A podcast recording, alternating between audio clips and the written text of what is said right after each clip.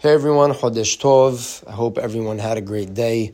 Uh, Av is upon us, so I wanted to share a little bit of an encouraging note because I spoke to a few people today and everyone mentioned that they had difficult days. Uh, I myself didn't have the easiest day, and I just wanted to send a message of. Uh, of hope, which is that, you know, Av, although it is a rough month and there is a lot of concealment, and the opening days of Av leading up to Tisha B'Av are generally filled with challenge and they're inauspicious, right? They're unfavorable days for the Jewish people, as brought down by the sages.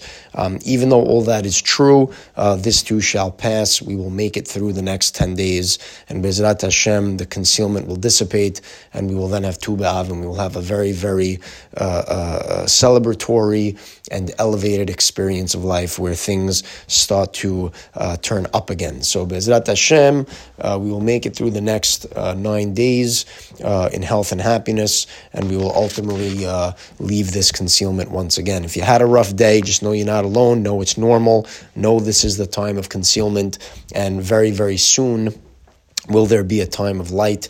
Uh, I do intend on putting a few audios on the Khurban, on the destruction of the temple, uh, on the three weeks, on the nine days, on the Shabbat. Obviously, it is a very, very difficult subject, so uh, I'm asking for forgiveness in advance if uh, if it's a little bit uh, sensitive uh, to hear, but nonetheless, it's important that we face reality and understand uh, really what's going on. And uh, because the three weeks and the nine days in Tisha B'Av all have very, very big significance in our lives, not only historically, but today and tangibly and practically today, uh, I do plan on addressing it a little bit in the next coming uh, week. So uh, I wish everyone a beautiful night and I wish everyone a great rest of week. And Be'ezrat Hashem, we will connect soon on, uh, on this very powerful time.